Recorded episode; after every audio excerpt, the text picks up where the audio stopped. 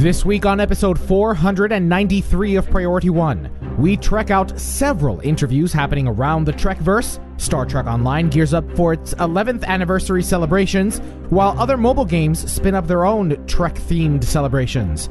And Dr. Robert Hurt explains why space is darker than we thought. Much darker. You're, listening to a Roddenberry podcast. Command codes verified.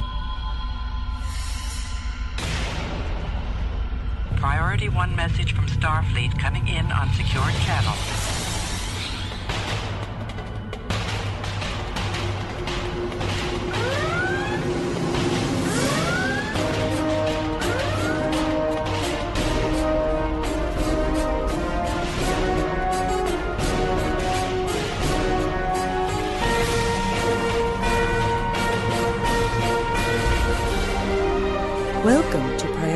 One. And now your hosts.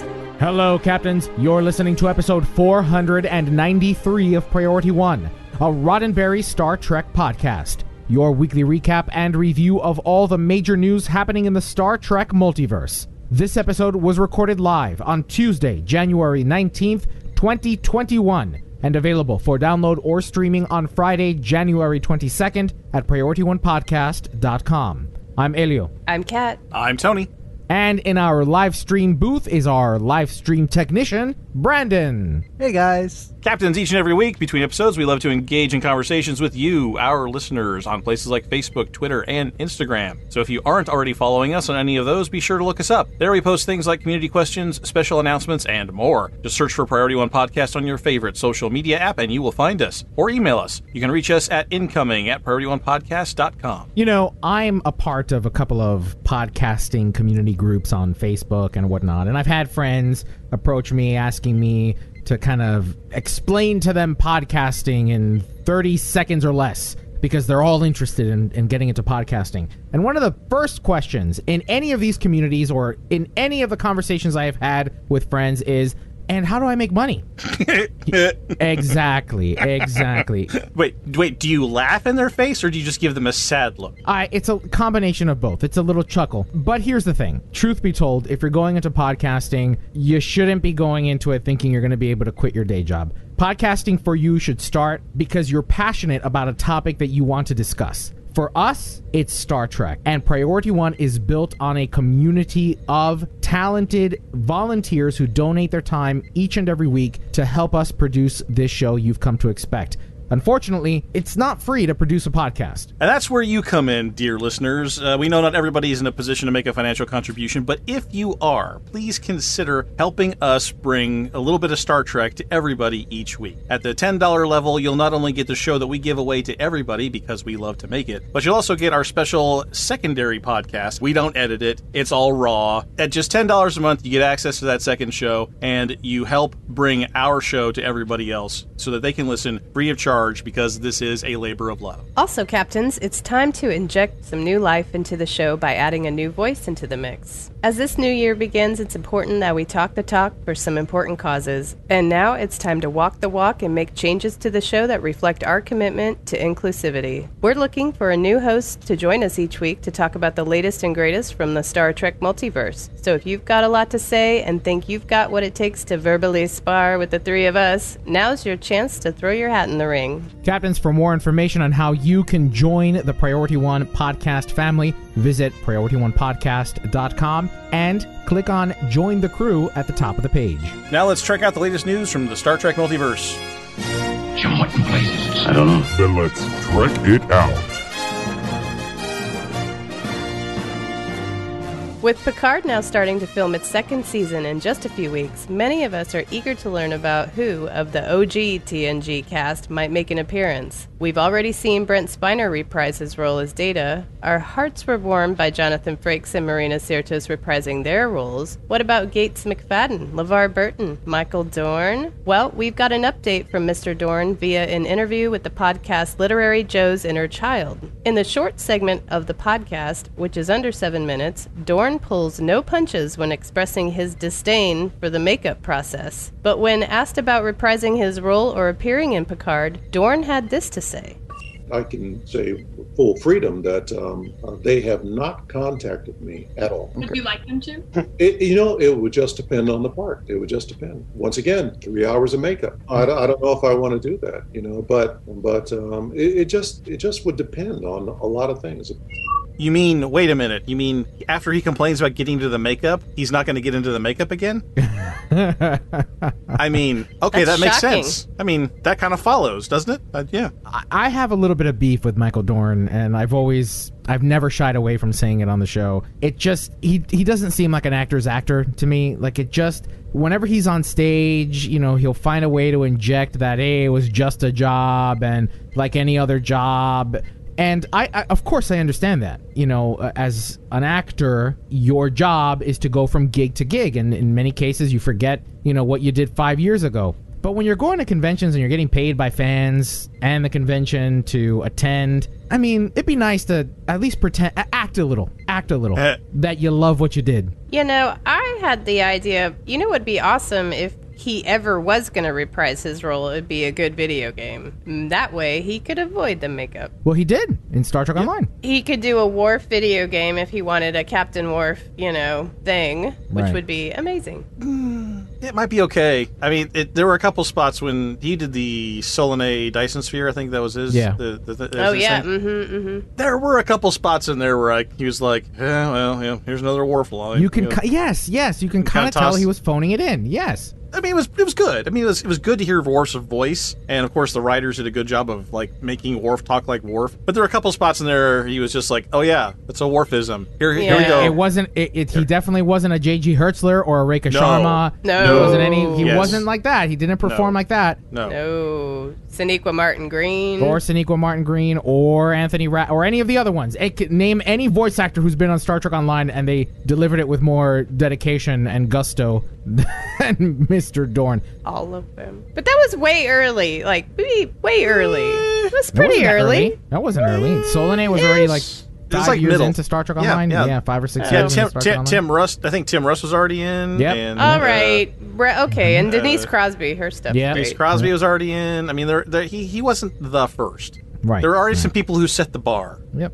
And the bar was what the, the bar was. I mean, I mean, it opens with at Nimoy. point. Come on, the bar's already like The bar's high. I guess. Bar's it's really high. high. Bar's high. So, how far along is season two of Picard? Well, Sir Patrick Stewart tells us in an interview posted on January 11th, 2021, by GoldDerby.com that, quote, I've got the first five scripts of the show and different drafts of those scripts. I spend hours every day with them, end quote. So, even though getting a production rolling during a pandemic is a whole new experience, Stewart has been keeping himself busy writing his memoirs, reciting Shakespeare's sonnets, watching Schitt's Creek, and putting together jigsaw puzzles, according to him.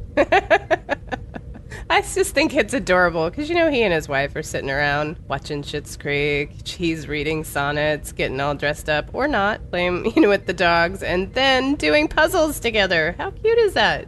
Now that Discovery Season 3 is wrapped, Star StarTrek.com recapped some recent in depth conversations with some of our favorite Discovery characters. The first was our absolute favorite, Mary Wiseman, and although the audio glitched during her interview thanks to an enterprising YouTuber who can read lips, it was later confirmed that Wiseman said she was not straight. When asked for confirmation, she said, quote, I did say this, it's not a big deal at all. I just didn't want to say I'm straight when I'm not. Before Noah, Averback Katz, Wiseman's husband, who played Ryn the Andorian, I dated and loved people of all genders. I never liked it when straight presenting women dominated conversations about bisexuality, pansexuality when I was with women, so I try not to do it now, but I also don't want it to feel like I'm hiding anything because I'm queer and proud. End quote. Wiseman goes on to deliver a personal message to fans who defended her on social media when she fell victim to online bullying and body shaming, saying, quote, I just want to say that all the people who step in to back me up like that, your presence is like little angels blocking out these little trolls. It means something to me. I see those things and they hurt me because I'm a person. I'm a human being, you know? And to have somebody step in and defend you is really meaningful. End quote. I just love the story of her husband and her being able to act together in this season, knowing that his whole family is complete Trekkies and he's got pictures of himself growing up in Trek outfits, and it's just so awesome.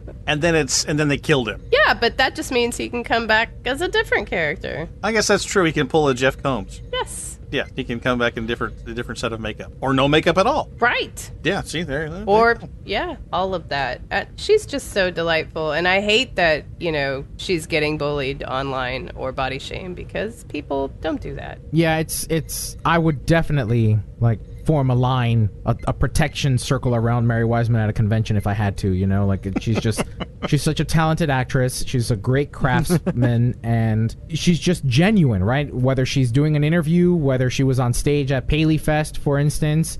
She's just a very genuine human being. I mean, good on her. Good on her for being honest to the public and not being afraid or ashamed in any way, shape, or form. And keep on keeping on. They just better wrap up the series with her in the captain's chair. That's all. Yep. Our last interview, although not specifically Star Trek related, does touch on one of Star Trek's greatest films, Galaxy Quest. Now, for several years, there have been rumblings and rumors about a potential sequel to the film or perhaps a small screen adaptation. In an interview with Entertainment Weekly, Tim Allen was asked about the status of the film, replying, quote, I haven't reached out to anybody in the last week, but we talk about it all the time. There is constantly a little flicker of a butane torch that we could reboot it with. Without giving too much away, a member of Allen's Galaxy Quest family could step in and the idea would still work, end quote. So I look, it's just Galaxy Quest is such a treasure. It really is a treasure. And It's up I there with Princess Bride. Yes, yeah, yeah. And uh, again, one of my favorite Star Trek movies.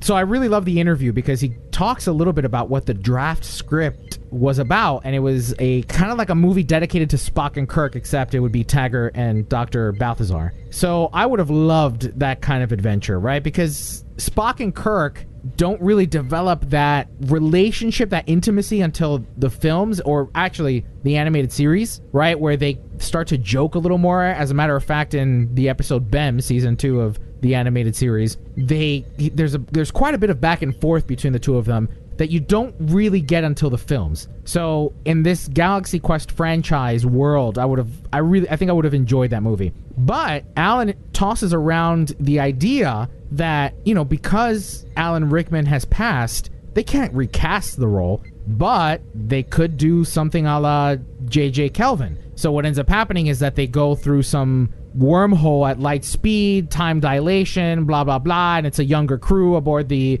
NSEA protector. So I don't know. I, I I might dig that. I might I might also appreciate a script like that. They could just put Rainn Wilson in. Yeah. Because Rain, Rainn Wilson was one of those one of those alien guys that Yes, he like was. I, idolized him. So yeah, they, they could just have Rainn Wilson take over. Yeah, I don't know what happened to the Amazon Prime television series that they were working on. It's Hollywood, you yeah. I know, I know. And everything probably came to a screeching halt with Everyone takes a COVID, meeting with so- everybody. Blah blah. Yeah. Well, longtime listeners of the show may remember the glory days of the early to mid teens, when there were literally dozens of fan film productions of Star Trek stories, spanning the timelines from post Enterprise, pre Federation, all the way to post Nemesis, pre JJ verse. The quality bar that each show cleared was as varied as the eras they were set in. I'm going to give you a minute to sit with that one. But some of the highest quality efforts belong to James Cawley's New Voyages and Phase 2 productions, and until certain lawsuits were filed, they were busy filming and editing new episodes. Unfortunately, CBS's fan production guidelines, which were released in 2016, basically killed productions like Cawley's. However, one of these productions, a TOS prequel named appropriately Origins, subtitled The Protracted Man, just escaped into the wild. And I say escaped because to say it was released would be a gross overstatement. There are effects shots missing, and we know this because there are little cards telling you what you should be seeing. Sound is sometimes iffy, and the whole thing is squashed horizontally. It's very clearly not a finished product. According to the article at fanfilmfactor.com, these two files containing the rough cut were up on YouTube temporarily and then taken down. However, while it was online, the movies were downloaded and then reposted anonymously. Even short time listeners of the show will know that Kat is now rolling to a slow boil on the intellectual property problems all this implies, and we'll certainly get to those, but there's a little more to the story. One of the screenwriters, Trek novelist Dave Galanter, recently died of cancer. Mr. Galanter had worked on several of the Phase 2 projects, and this one, co written with Tribble creator David Gerrold, may have been released, uh, uh, liberated, liberated, as a final farewell to a cherished member of the old crew. So, as we are about to discuss, you know, why listeners, you know this is illegal, maybe the proper answer is now don't be a prig. A link to the article, but not directly to the clips, will be in our show notes. Oh, man.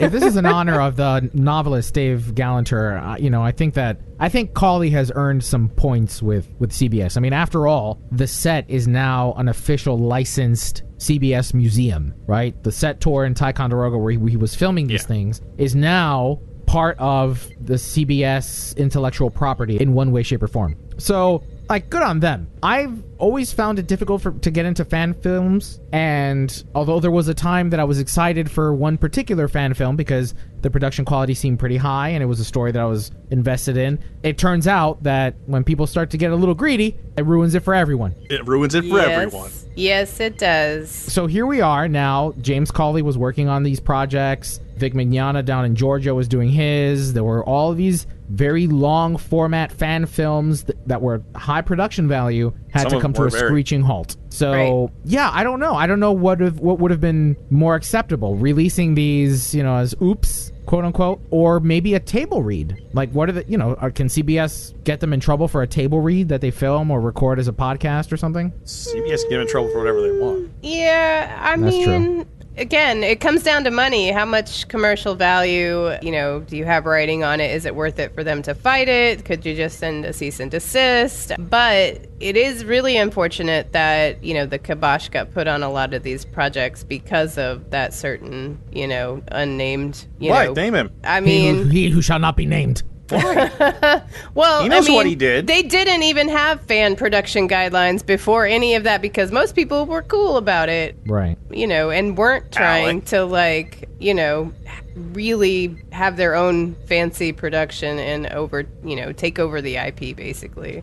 Yeah, so they had to do it. CBS had to do it. They had They. They- had no other choice to protect their IP. They had to lay down guidelines. You know, it's unfortunate because you were getting a lot of really cool stories and and things you wouldn't see from an official production. And I think that's why this thing, strictly speaking, that what they've got is not compliant with their guidelines. 15 minutes only, no continuing stories, that kind of stuff. It, it's they have a lot of named characters like Pike and Kirk and Spock and, Cadet Finney and like all. So I mean, it, this one it, this one runs afoul of just about every guideline they they put. But on the other hand, it's not polished. No one is going to mistake this for a CBS sanctioned production in the format that it's in right now. And it seems like it was an oopsie or my my pet theory is somebody wanted dad or sons or cousins last work because they thought they'd like to have something to remember the guy by or like a piece of it for some sort of, you know, memorial service reel or something. And he put it up for a couple days, someone scraped it and made off with it. I don't I don't think we're going to need anyone needs to hold Cawley responsible for it. Nope. Yeah, And unless it can be direct. I mean, if they're even that serious about pursuing this, I doubt they are. Which it doesn't seem like. I mean, it's down. It's not it's making still, any it's money. still out there, but it's not. Yeah, don't be a prick. Well, captains, that's all the news we have to trek out this week. Now let's find out what happened in the world of Star Trek gaming. Welcome aboard,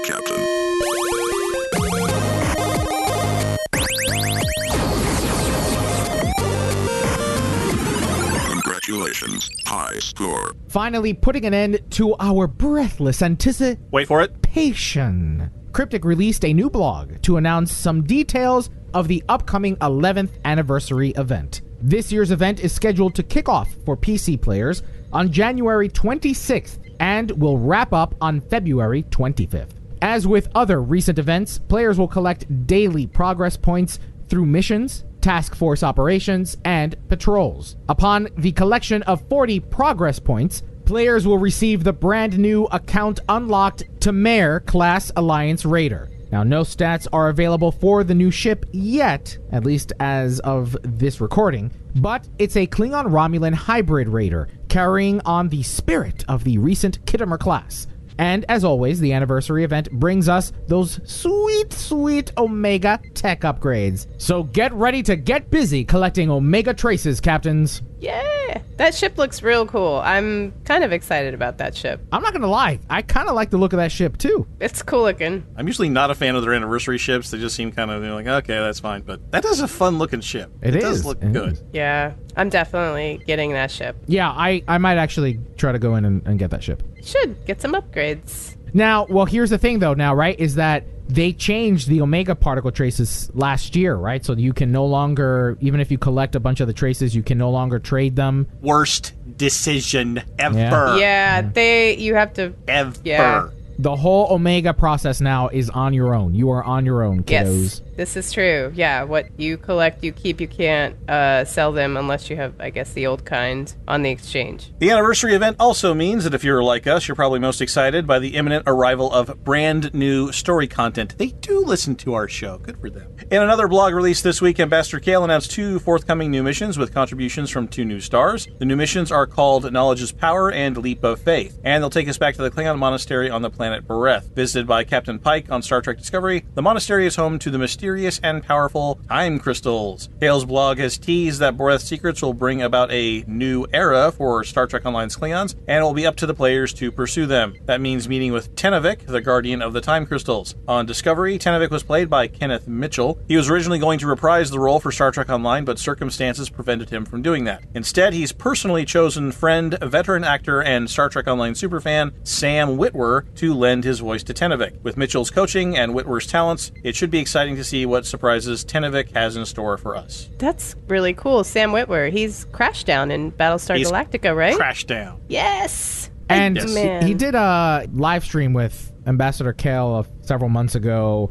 because he's a regular still player, and so good on him. Good for him for you know filling in the the spot. He needs to take on much larger Star Trek roles because he's also big in Star Wars. Mm-hmm. So he's he's Darth Maul in one of the animated series, and he was the main character in the Force Unleashed video game. So just last week we had a long conversation about mission and storytelling in Star Trek Online. And this is nice, right? We're getting at least two missions, two featured episode missions that will move something along. But, you know, if if 2018, 19 and 2020 are any indication, it's going to be these two missions, a couple of patrols that we'll have to try to tide us over for for several months until the next event. Which, if I were a betting man, I'd say the next mission-driven content won't be released until August, maybe even October. I would I would put money. on Really? You think that far?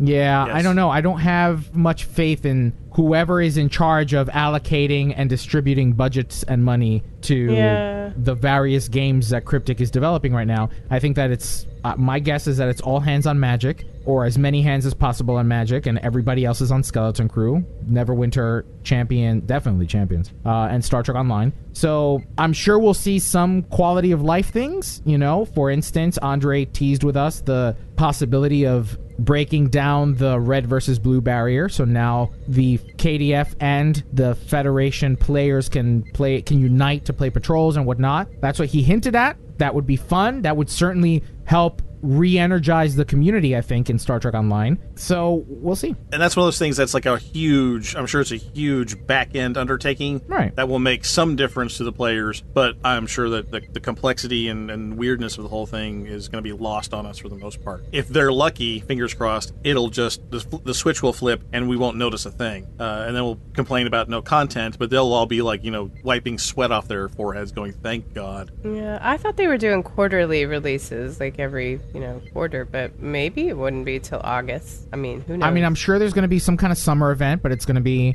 you know, the same thing, right? Um, Q will show up, or maybe not, or uh, obviously it'll be on Risa. But even the 11th anniversary, right? We're we're still doing the Omega particle thing, right? So nothing new has been introduced in terms of mechanic and celebrating the game, unless they do something cool like rappelling down a cliff for the anniversary missions. But yeah, if I were a betting man, I'd say the next featured episode that we get won't be until the end of the summer. Hmm. all right. Like that's the thing, right? Is that there's obviously going to be stuff to do. Andre teased it with us at the end of last year in, in our last episode of 2020. So mm-hmm. there will be things to do. It's just going to be typical MMO grindy, do it 400 times kind of things. Well, at least we have options. You don't have to do the same thing 400 times. You could do a combination of things 400 times. pure speculation here if they are doing some sort of you know code change where the, the the faction wall is coming down. I suspect that might be our second quarter release you know the, the the late spring thing. And there'll probably be a mission of some kind a grand unification mission that will be a repeatable piece of content. Not story content but it'll have story implications. It won't be a narrative right? It'll, but there'll be some sort of story implication for the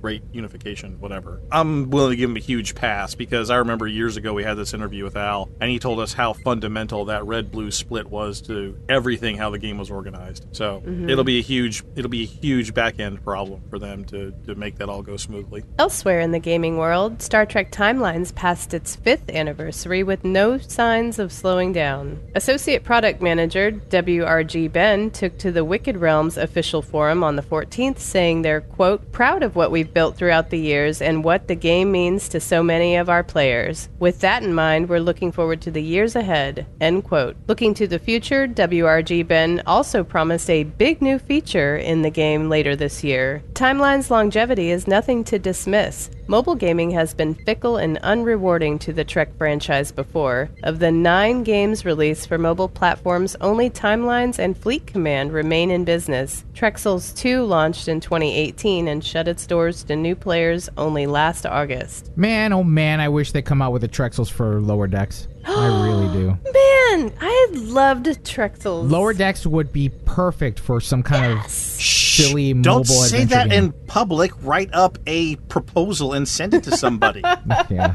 Don't give away all your good ideas, man. Man, that's too bad. That's genius. And going even further afield into mobile gaming, if you spent even a nanosecond browsing through your phone's app store, you've probably noticed the popular fast paced, endless running, side scrolling mobile game Jetpack Joyride. In it, you play as Barry Steakfries, a down on his luck gramophone salesman who has snuck into a jetpack lab, stolen the machine gun jetpack, and now needs to escape. Now you're asking yourself at this point, why does any of this matter to a Star Trek podcast? Well, because just like the Borg, the mega marketing machine at CBS assimilates everything in its path. Resistance is futile, your technological distinction will be added to their own. From now until February 3rd, Jetpack Joyride is running a Star Trek event. By playing the event, you can earn Star Trek themed items for the game, including, but not limited to, starship jetpacks, uniform jumpsuits from Discovery, Voyager, Enterprise, and more. Character replacements like Michael Burnham, Janeway, Picard, and Kirk, and much more, even. And what free to play mobile game wouldn't be complete without a way to buy everything? You can also purchase the items from the event singly or in bundles from $2.99 to $29.99. For more details on the event, check out the show notes. And if that wasn't enough for your handheld device, Star Trek Fleet Command is also having an event, continuing its prime timeline content rollout with a TOS event which started this month. During the first part of the event, players can earn recruitment tokens for original series crew. Get your hands on an epic Kirk, epic Spock, and rare Uhura! Part 1 of the event runs from now until January 29th. A link to the Fleet Command website for the patch notes can be found in our show notes. That's the news from Trek Games this week. Now we welcome Dr. Robert Hurt for this week's Astrometrics Report. Space. Astronomy, quantum mechanics. It's not theoretical, it's not hypothetical, it's real. Education, astrometrics. The final frontier.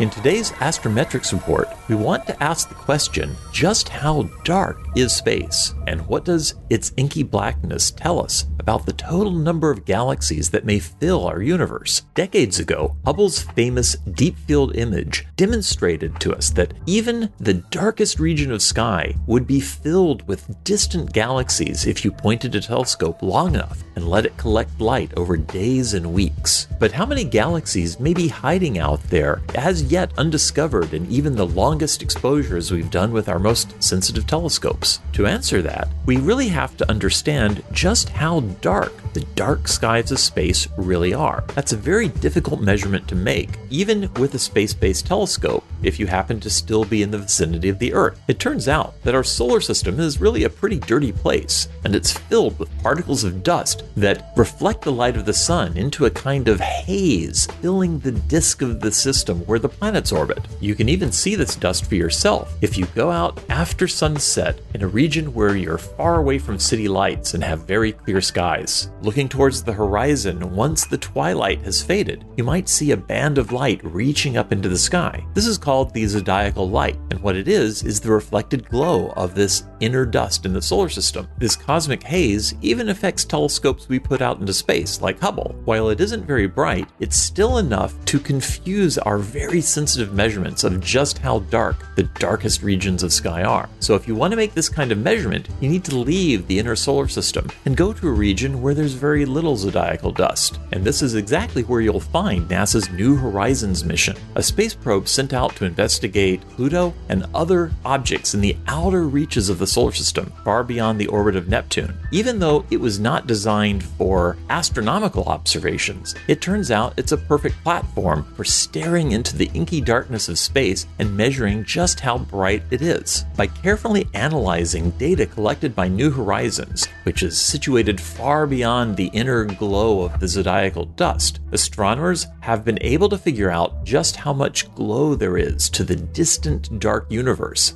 after taking account of all the galaxies we can see in the foreground. The result is kind of amazing. If you look at an image like the Hubble Deep Field and add up all the light from every single galaxy that shows up, large and small, that only accounts for half of the light seen by New Horizons. That may sound like a lot, but it's actually less than a quarter of what astronomers had expected to be out there based on indirect calculations and best guesses on the data sets they had in hand. So, where does the other half of the universe's light come from? The half that we can't actually see explicitly in pictures from space telescopes? Is it from large populations of dwarf galaxies that are very faint and diffuse and really can't be seen individually, but add up collectively to form a significant glow? Or perhaps there are extended halos of stars far beyond the edges of where we think galaxies currently trail off that we can only see through their combined light. These are questions that hopefully we will see answers to in the coming years with the launch of new missions like NASA's upcoming James Webb Space Telescope. But for now, we can appreciate that a tool designed for such a different purpose in studying objects in the outer solar system could be repurposed to address such a fundamental question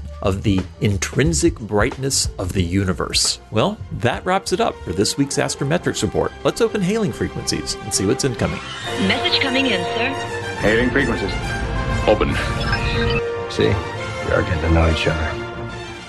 Well, Captain's hailing frequencies are now open, and we're ready to receive all of your incoming messages. Last week, our community question was nothing. We didn't ask any. However, our amazing, beautiful, courageous.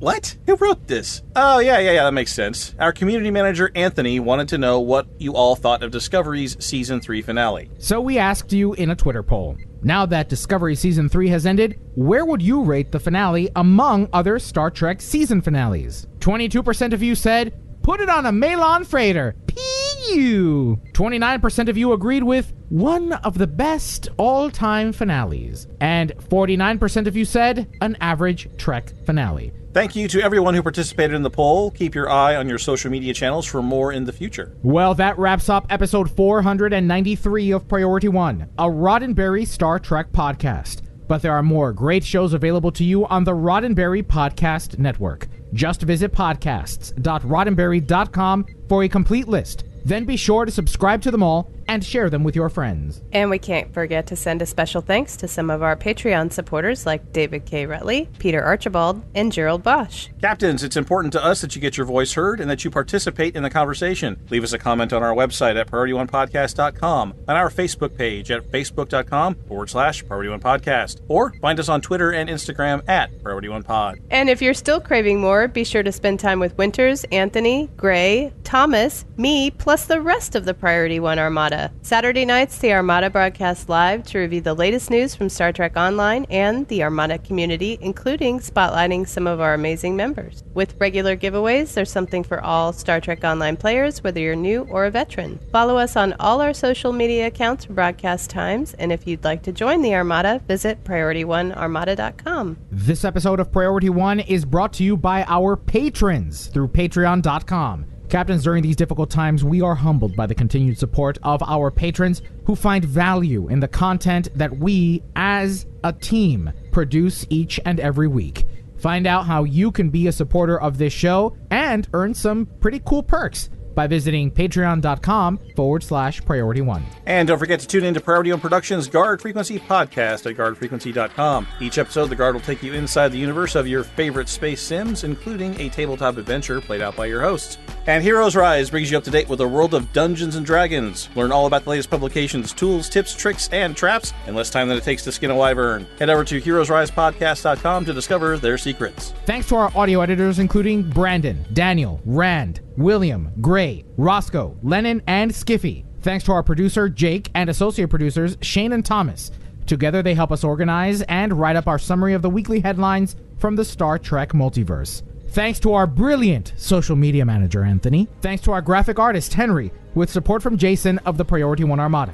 Thanks to the composer of our theme music, Chris Watts. But most importantly, a big thanks to you, the Star Trek community, our listeners, because without your ongoing support, none of this would be possible.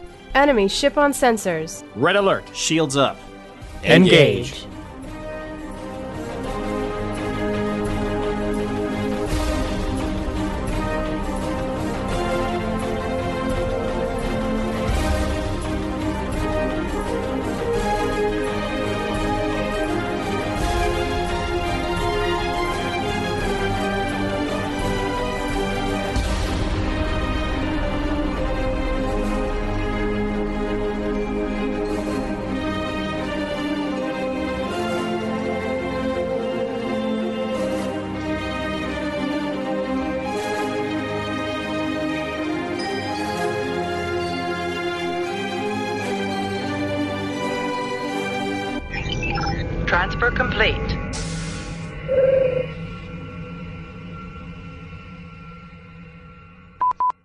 as always, the anniversary event brings us those sweet, sweet Omega tech upgrades.